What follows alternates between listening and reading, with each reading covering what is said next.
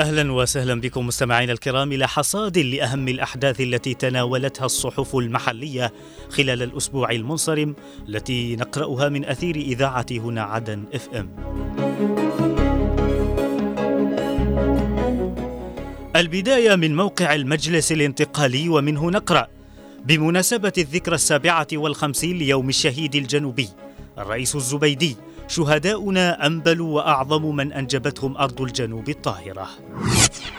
الرئيس الزبيدي ورئيس دائرة الشرق الأوسط في وزارة الخارجية الروسية يبحثان سبل إحلال السلام في بلادنا والمنطقة. خلال اجتماعها الدوري الأمانة العامة تناقش تقرير المشهد السياسي وتؤكد على ضرورة قيام الحكومة بدورها.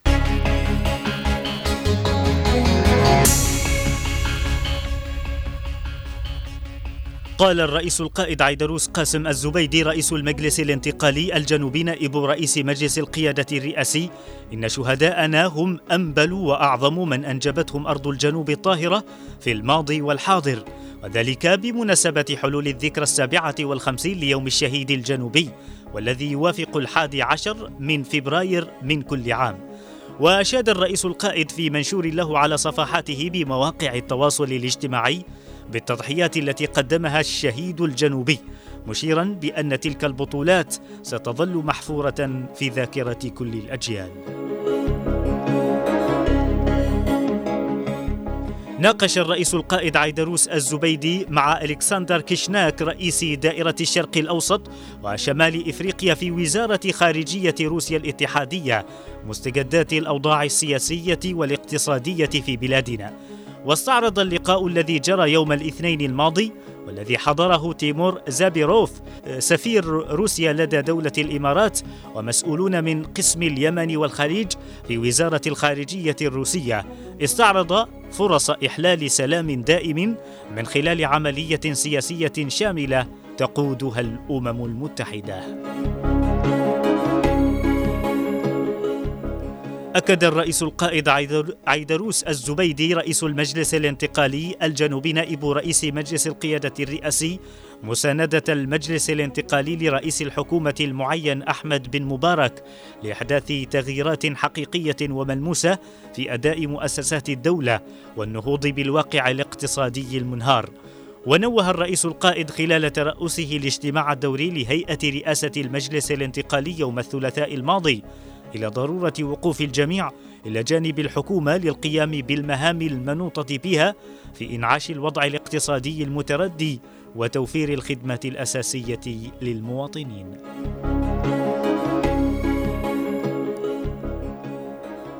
أكدت الأمانة العامة لهيئة رئاسة المجلس الانتقالي على ضرورة أن تقوم الحكومة ببذل قصارى جهدها لمعالجة كافة القضايا الاقتصادية والخدمية والمعيشية ووضع الحلول والمقترحات لحل هذه القضايا.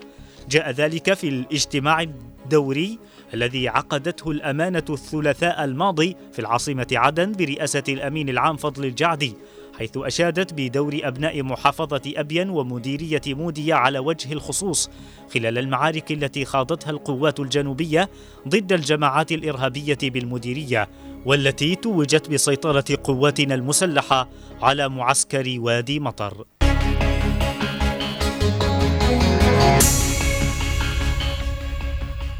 ونذهب سويا مستمعينا الكرام إلى صحيفة عدن الإخبارية ومنها نقرأ أهم اللقاءات التي عقدها نائب رئيس المجلس الانتقالي الجنوبي اللواء ركن فرج البحسني خلال الأسبوع الماضي في حضرموت فخلال لقائه يوم الأحد الماضي برئيس محكمة استئناف حضرموت القاضي محمد سبيتي أكد البحسني على أهمية دور الأجهزة القضائية في حضرموت التي تعد عاملا أساسيا لتحقيق العدالة والمساواة وضمان حقوق المواطنين.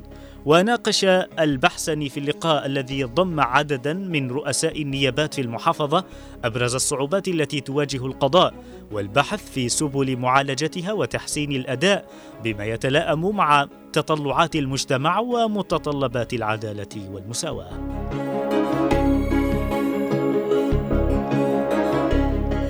أكد نائب رئيس المجلس الانتقالي الجنوبي عضو مجلس القيادة الرئاسي اللواء ركن فرج البحسني أهمية دور الأجهزة الأمنية في حفظ الاستقرار وحماية المواطنين والممتلكات ومكافحة الجريمة والتهريب للإسهام في بناء المجتمع وتعزيز التنمية الشاملة في البلاد. جاء ذلك خلال كلمة توجيهية ألقاها يوم الاثنين الماضي لمنتسبي إدارة الأمن والشرطة بساحل حضرموت حيث أكد اهتمام المجلس الانتقالي ومجلس القيادة بالأجهزة العسكرية والأمنية وحرصهما على تقديم الدعم اللازم لإنجاح المهام الأمنية. اطلع نائب رئيس المجلس الانتقالي الجنوبي اللواء ركن فرج البحسني على سير نشاط الجمعية الوطنية وخططها الجديدة للعام الجاري وذلك بهدف الارتقاء بالعمل التشريعي في المجلس. جاء ذلك خلال اللقاء الذي جمعه الثلاثاء الماضي في مديرية المكلا بمحافظة حضرموت برئيس الجمعية الأستاذ علي الكثيري حيث تم استعراض تطورات الأوضاع في الساحة الجنوبية والجهود التي تبذلها قيادة المجلس لتوحيد الصف الجنوبي بالإضافة إلى المساعي الحثيثة لتحسين مستوى الخدمات للمواطنين في عموم محافظات الجنوب.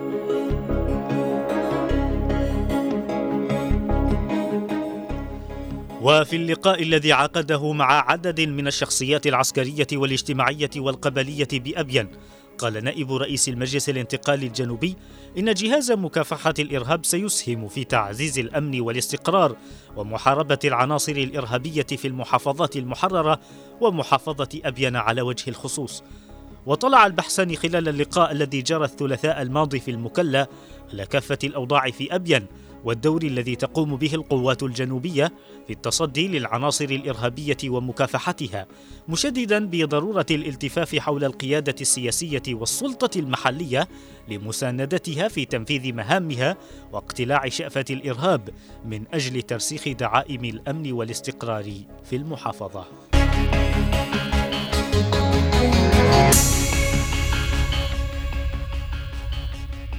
ومما حصدته الصحافة مستمعين نقرأ أيضا الحملة العسكرية في مناطق الصبيحة تفرض سيطرتها على أماكن جديدة.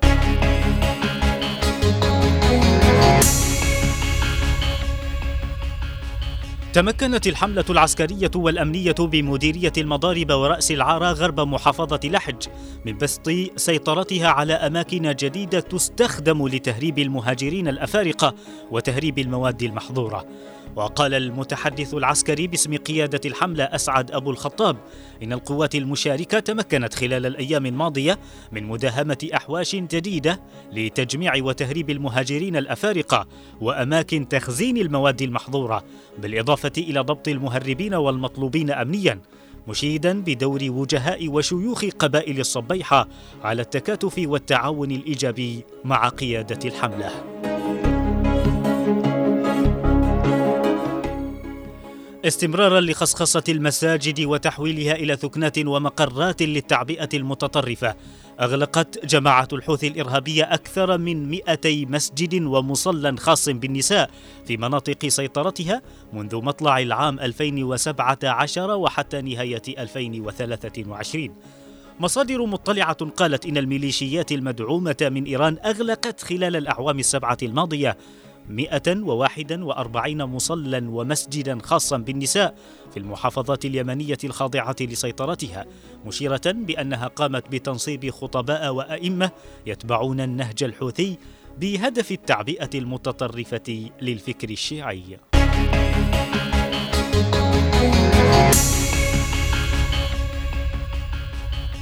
إلى هنا نصل وإياكم مستمعينا الكرام إلى ختام هذا الحصاد الإخباري لأهم ما تناولته الصحف من أخبار خلال الأسبوع الماضي. تقبلوا منا أطيب المنى وفي أمان الله.